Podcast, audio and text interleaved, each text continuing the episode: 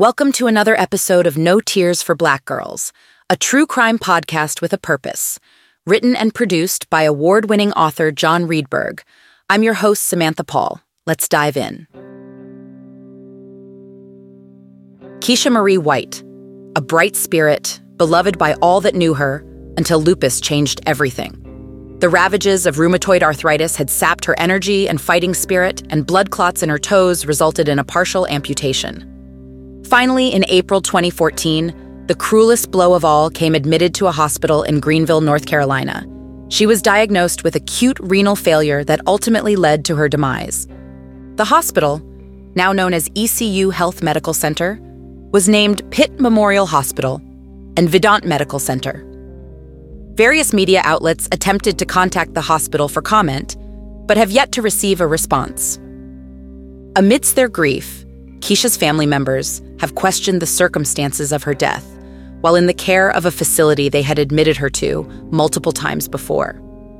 It's alleged that medical personnel failed to uphold their Hippocratic oath for Keisha's health. Although Keisha was struggling for her life at Vidant Medical Center, her condition worsened.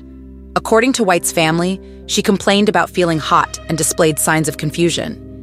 Keisha had been pulling at her cardiac leads and was complaining of being hot and was trying to lay on the cool floor they said. Medical staff then restrained her after pulling out her catheter.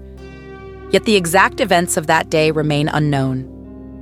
Avens declared the restraints were employed for peaceful reasons. She'd exhibited signs of confusion and restlessness, all because of a lack of oxygen. The cannula at her nostrils had proven ineffectual as she continued to complain of difficulty breathing. But while White slumbered, her condition deteriorated.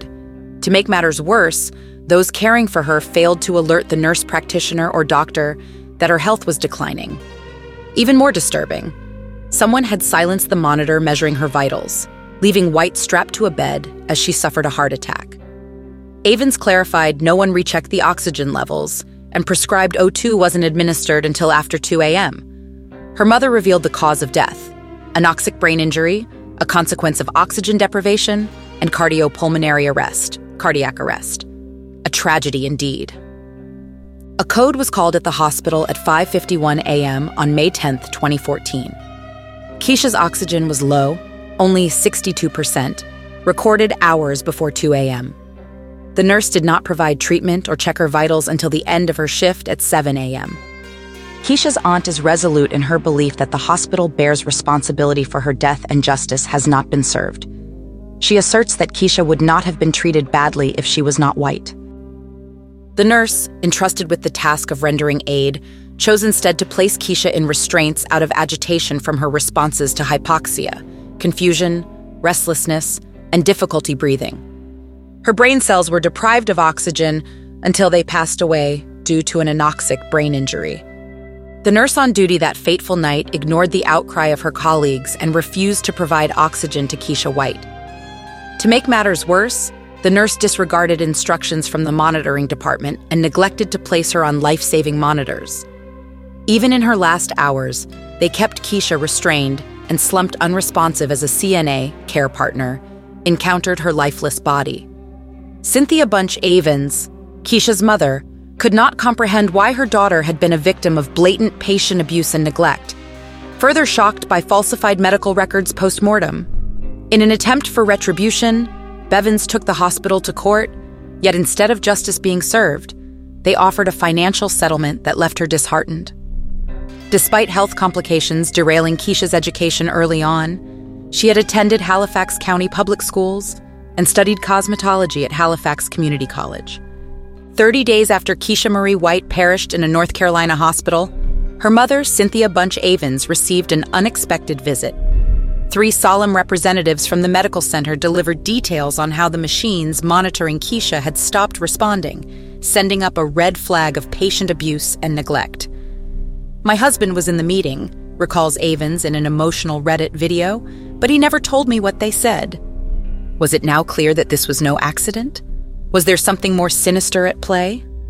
Furtive alterations to medical records only added fuel to the fire. What was behind these terrible deaths befalling black women under medical care? Studies prove that black women face multiple roadblocks when seeking proper medical care. It matters not their wealth or social station. Serena Williams, tennis luminary and world renowned champion, nearly died during childbirth in 2017 from a pulmonary embolism due to her healthcare provider's negligence. Her recollection of the incident no one was listening to what I was saying. And then, in the hospital room with my parents and in laws, I felt like I was dying. All I could think was, I'm dying, I'm dying. Oh my God. Bias still endangers the lives of patients of color today, leading to misdiagnosis and discounted symptoms. Only a few medical centers have implemented training in differentiating implicit bias, a knell for those unable to access such courses and treatments. Love us? Leave us a positive review or rating. Follow No Tears for Black Girls on social media and No Tears for BG on Twitter. Be blessed, be loved, stay safe.